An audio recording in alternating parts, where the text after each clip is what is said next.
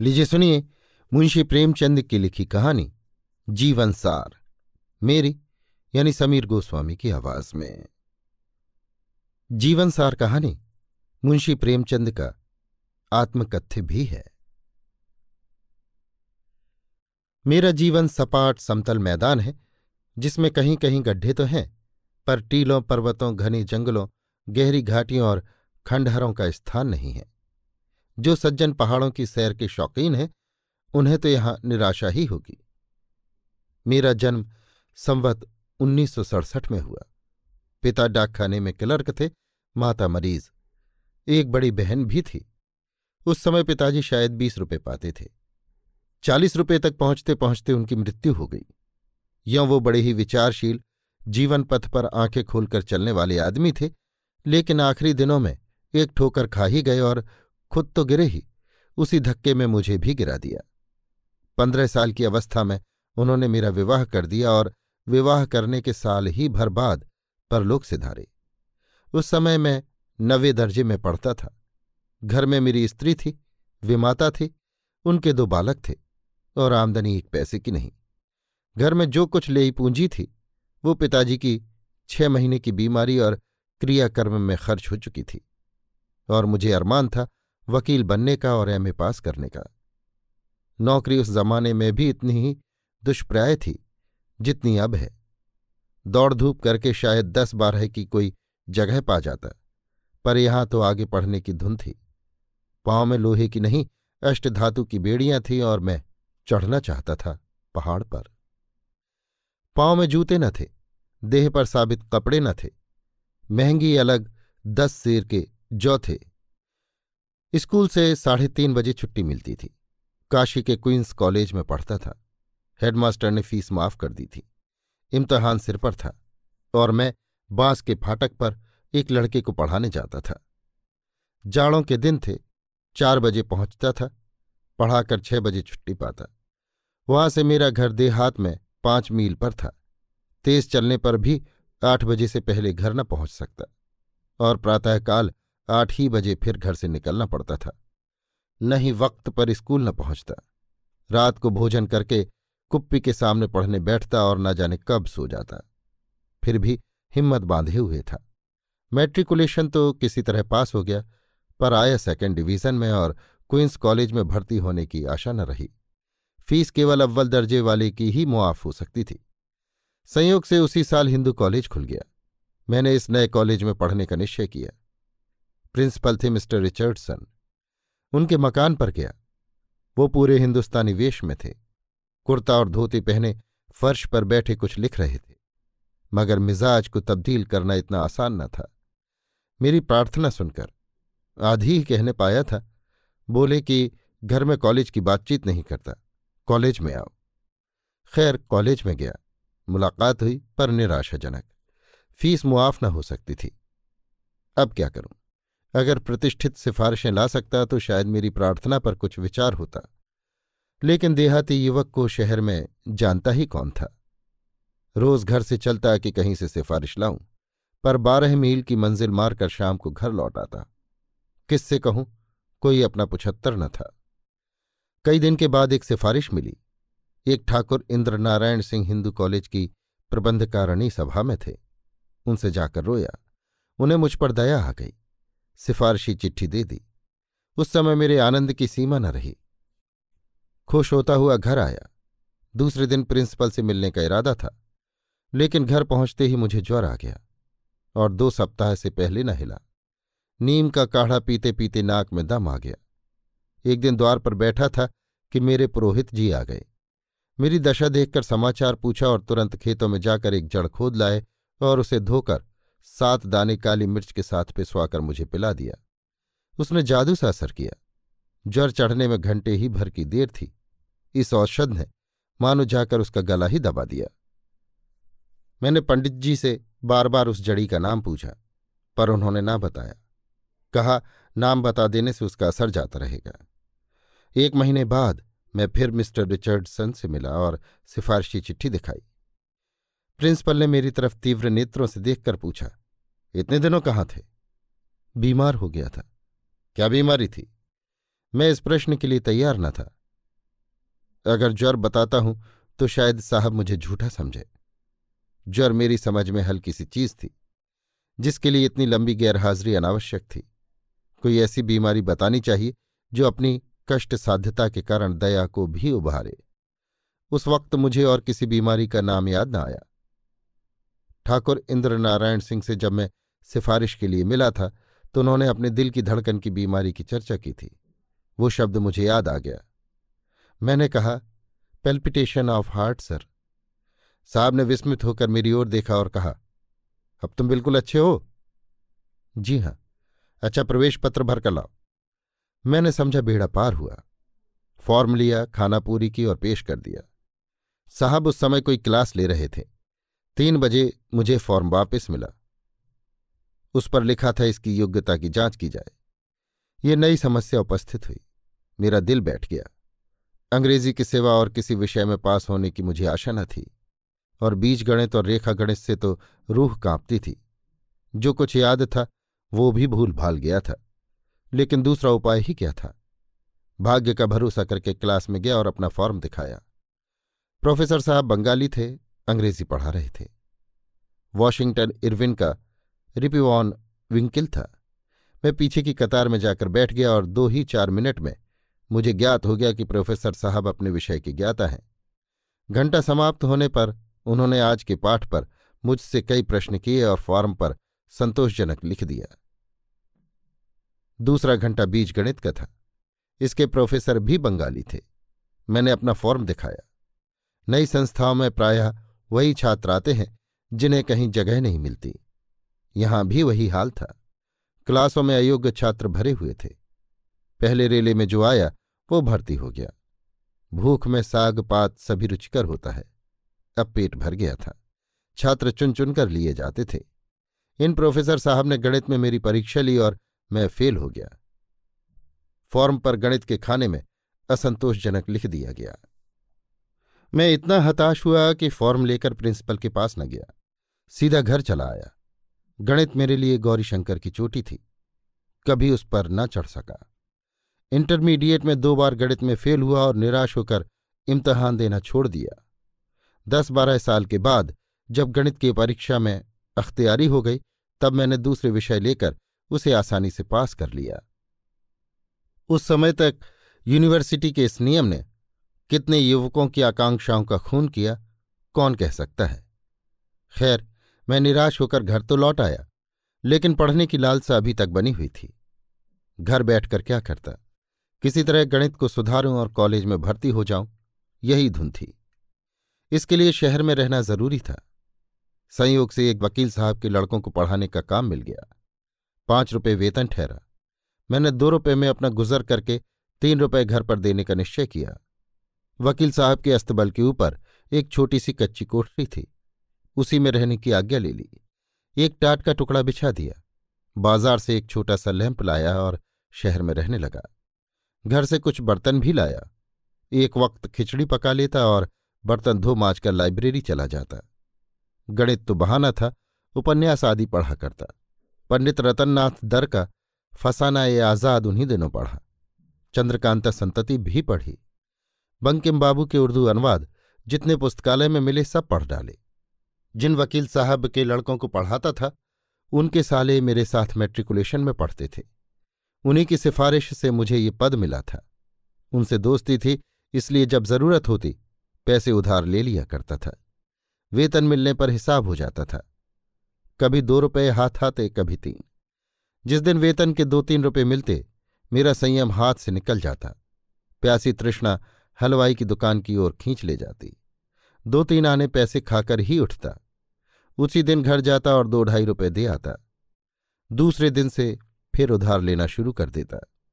लेकिन कभी कभी उधार मांगने में भी संकोच होता और दिन का दिन निराहार व्रत रखना पड़ जाता। इस तरह चार पाँच महीने बीते। इस बीच एक बजाज से दो ढाई रुपए के कपड़े लिए थे। रोज उधर से निकलता था। उसे मुझ पर विश्वास हो गया था। जब महीने दो महीने निकल गए और मैं रुपए ना चुका सका तो मैंने उधर से निकलना ही छोड़ दिया, चक्कर देकर निकल जाता। तीन साल के बाद उसके रुपए अदा कर सका। उसी जमाने में शहर का एक बेलदार मुझसे हिंदी पढ़ने आया करता था। वकील साहब के पिछवाड़े उसका मकान था। जान लो भैया, उसका सखुन तकिया था। हम लोग उसे जान लो भैया ही कहा करते थे। एक बार मैंने उससे भी आठ आने पैसे उधार लिए थे। वो पैसे उसने मुझसे मेरे घर गाँव में जाकर पाँच साल बाद वसूल किए। मेरी अब भी पढ़ने की इच्छा थी, लेकिन दिन दिन निराश होता जाता था। जी चाहता था कहीं नौकरी कर लूँ, पर नौकरी कैसे मिलती है और कहाँ मिलती है ये न जानता था। जाड़ों के दिन थे, पास एक कौड़ी न थी। दो दिन एक एक पैसे का चबीना खाकर काटे थे। मेरे महाजन ने उधार देने से इनकार कर दिया था। यह संकोचवश मैं उससे मांग न सका था। चिराग जल चुके थे। मैं एक बुक सेलर की दुकान पर एक किताब बेचने गया था। चक्रवर्ती गणित की कुंजी थी। दो साल हुए खरीदी थी। अब तक उसे बड़े जतन से रखे हुए था। पर आज चारों ओर से निराश होकर मैंने उसे बेचने का निश्चय किया। किताब दो रुपए की थी, लेकिन एक पर सौदा ठीक हुआ। मैं रुपया लेकर दुकान से उतरा ही था कि एक बड़ी बड़ी मूछों वाले सौम्य पुरुष ने जो उस दुकान पर बैठे हुए थे मुझसे पूछा, तुम कहाँ पढ़ते हो?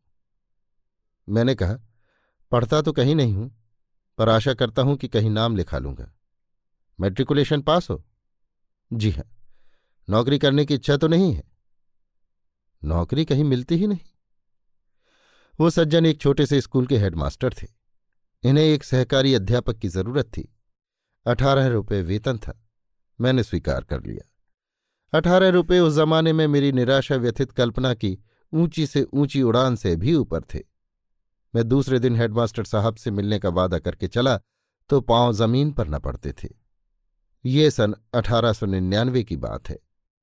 परिस्थितियों का सामना करने को तैयार था और गणित में अटक न जाता तो अवश्य आगे जाता।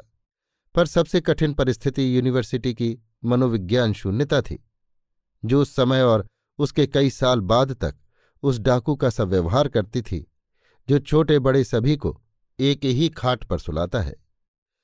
मैंने पहले पहल 1907 में गल्पें लिखनी शुरू की। डॉक्टर रविन्द्रनाथ की कई गल्पें मैंने अंग्रेज़ी में पढ़ी थी और उनका उर्दू अनुवाद उर्दू पत्रिकाओं में छपवाया था। उपन्यास तो मैंने 1901 ही से लिखना शुरू किया। मेरा एक उपन्यास 1902 में निकला और दूसरा 1904 में। लेकिन गल्प 1907 से पहले मैंने एक भी न लिखी। मेरी पहली कहानी का नाम था संसार का सबसे अनमोल रत्न। वो 1907 में जमाना में छपी। उसके बाद मैंने चार पाँच कहानियाँ लिखी। पाँच कहानियों का संग्रह सोजे वतन के नाम से 1909 में छपा। उस समय बंग भंग का आंदोलन हो रहा था। कांग्रेस में गर्म दल की सृष्टि हो चुकी थी। इन पाँचों कहानियों में स्वदेश प्रेम की महिमा गाई गई थी। उस वक्त में शिक्षा विभाग में सब डिप्टी इंस्पेक्टर था और हमीरपुर ज़िले में तैनात था। पुस्तक को छपे छह महीने हो चुके थे। एक दिन मैं रात को अपनी रावटी में बैठा हुआ था कि मेरे नाम जिलाधीश का परवाना पहुँचा, कि मुझसे तुरंत मिलो। जाड़ों के दिन थे, साहब दौरे पर थे। मैंने बैलगाड़ी जुतवाई और रातों रात तीस चालीस मील तय करके दूसरे दिन साहब से मिला। साहब के सामने सोजे वतन की एक प्रति रखी हुई थी। मेरा माथा ठनका। उस वक्त मैं नवाब राय के नाम से लिखा करता था। मुझे इसका कुछ कुछ पता मिल चुका था कि खुफिया पुलिस इस किताब के लेखक की खोज में है। समझ गया, उन लोगों ने मुझे खोज निकाला और इसी की जवाबदेही करने के लिए मुझे बुलाया गया है। साहब ने मुझसे पूछा, ये पुस्तक तुमने लिखी है? मैंने स्वीकार किया। साहब ने मुझसे एक एक कहानी का आशय पूछा और अंत में बिगड़कर बोले, तुम्हारी कहानी में सिडिशन भरा हुआ है। अपने भाग्य को बखानो कि अंग्रेज़ी अमलदारी में हो। मुगलों का राज्य होता तो तुम्हारे दोनों हाथ काट लिए जाते। तुम्हारी कहानियाँ एकांगी हैं। तुमने अंग्रेज़ी सरकार की तोहिन की है। आदि। फैसला ये हुआ कि मैं सोजे वतन की सारी प्रतियाँ सरकार के हवाले कर दूँ और साहब की अनुमति के बिना कभी कुछ न लिखूं। मैंने समझा, चलो सस्ते छूटे। एक हज़ार प्रतियाँ छपी थीं, अभी मुश्किल से तीन सौ बिकी थीं। सात सौ प्रतियाँ मैंने जमाना कार्यालय से मंगवाकर साहब की सेवा में अर्पण कर दी। मैंने समझा था बला टल गई, किंतु अधिकारियों को इतनी आसानी से संतोष न हो सका। मुझे बात को मालूम हुआ कि साहब ने इस विषय में ज़िले के अन्य कर्मचारियों से परामर्श किया। सुपरिंटेंडेंट पुलिस, दो डिप्टी कलेक्टर और डिप्टी इंस्पेक्टर जिनका मैं माताहत था, मेरी तकदीर का फैसला करने बैठे। एक डिप्टी कलेक्टर साहब ने गल्पों का उद्धरण निकालकर सिद्ध किया कि इनमें आदि से अंत तक सिडिशन के सिवा और कुछ नहीं है। और सिडिशन भी साधारण नहीं, बल्कि संक्रामक। पुलिस के देवता ने कहा, ऐसे खतरनाक आदमी को ज़रूर सख्त सजा देनी चाहिए। डिप्टी इंस्पेक्टर साहब मुझसे बहुत स्नेह करते थे। इस भय से कि कहीं मामला तूल न पकड़ ले उन्होंने ये प्रस्ताव किया कि वो मित्र भाव से मेरे राजनीतिक विचारों की थाह लें और उस कमेटी में रिपोर्ट पेश करें।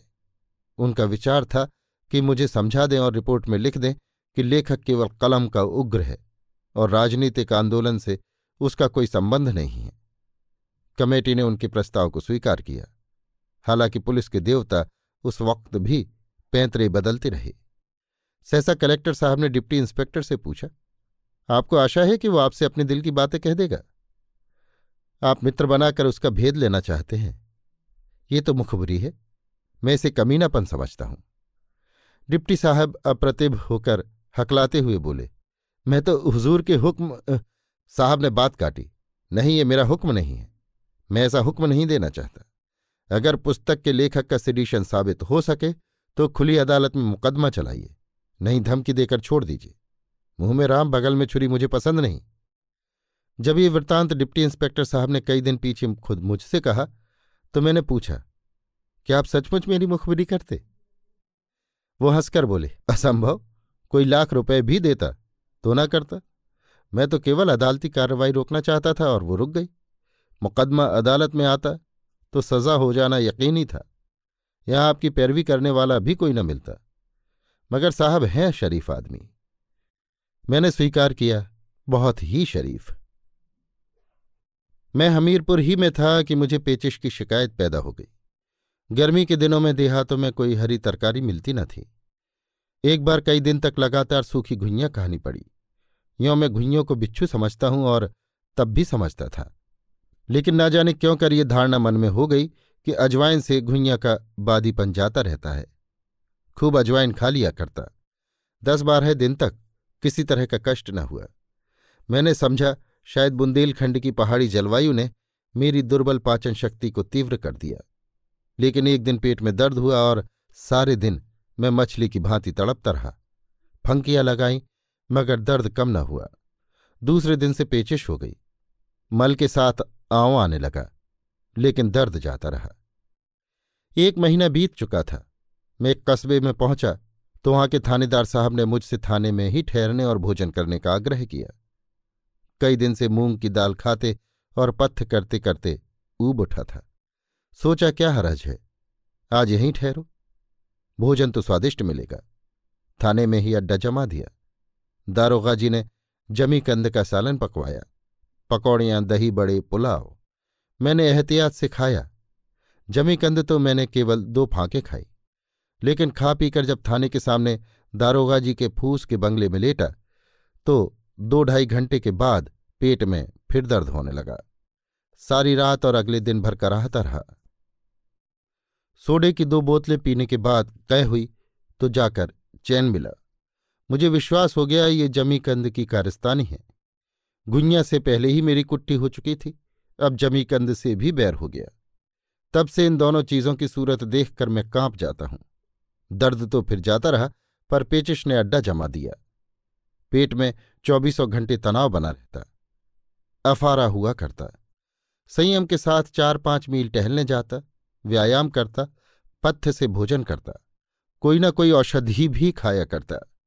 किंतु पेचिश टलने का नाम न लेती थी, और देह भी खुलती जाती थी। कई बार कानपुर आकर दवा कराई। एक बार महीने भर प्रयाग में डॉक्टरी और आयुर्वेदिक औषधियों का सेवन किया, पर कोई फ़ायदा नहीं। तब मैंने तबादला कराया।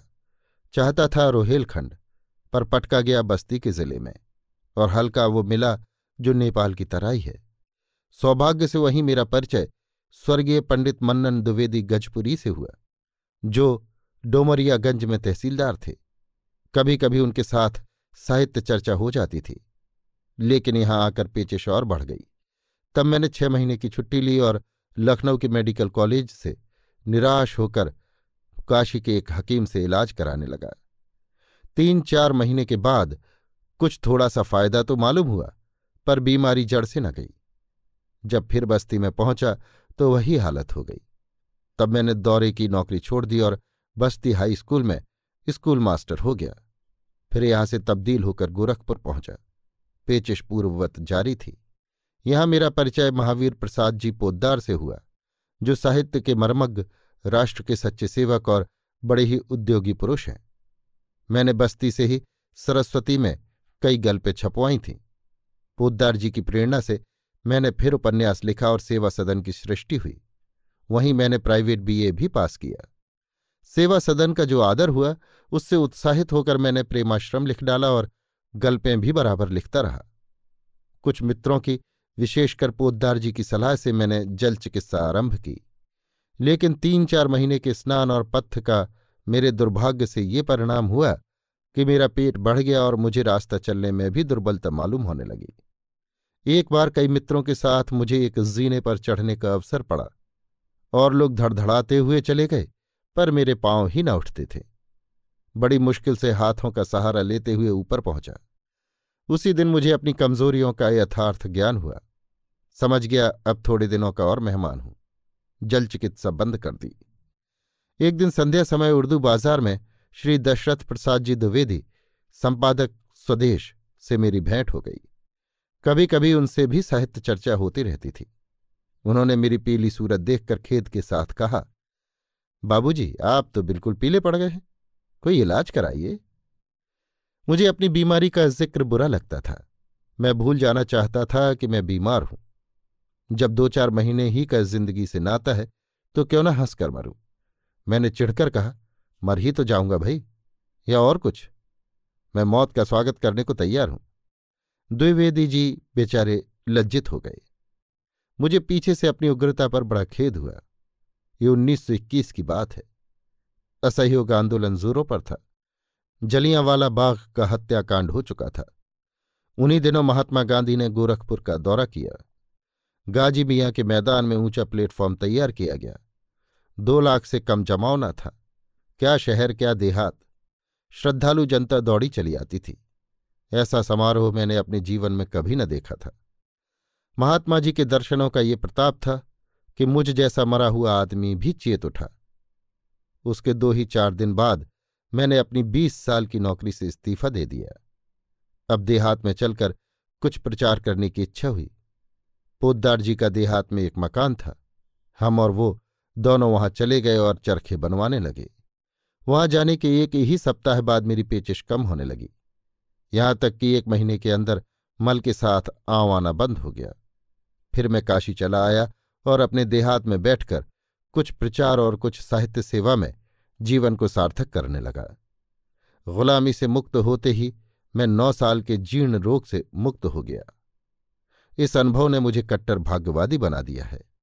अब मेरा दृढ़ विश्वास है कि भगवान की जो इच्छा होती है, वही होता है और मनुष्य का उद्योग भी उसकी इच्छा के बिना सफल नहीं होता। अभी आप सुन रहे थे मुंशी प्रेमचंद की लिखी कहानी, जीवनसार, मेरी यानी समीर गोस्वामी की आवाज़ में। ये कहानी मुंशी प्रेमचंद का आत्मकथ्य भी है।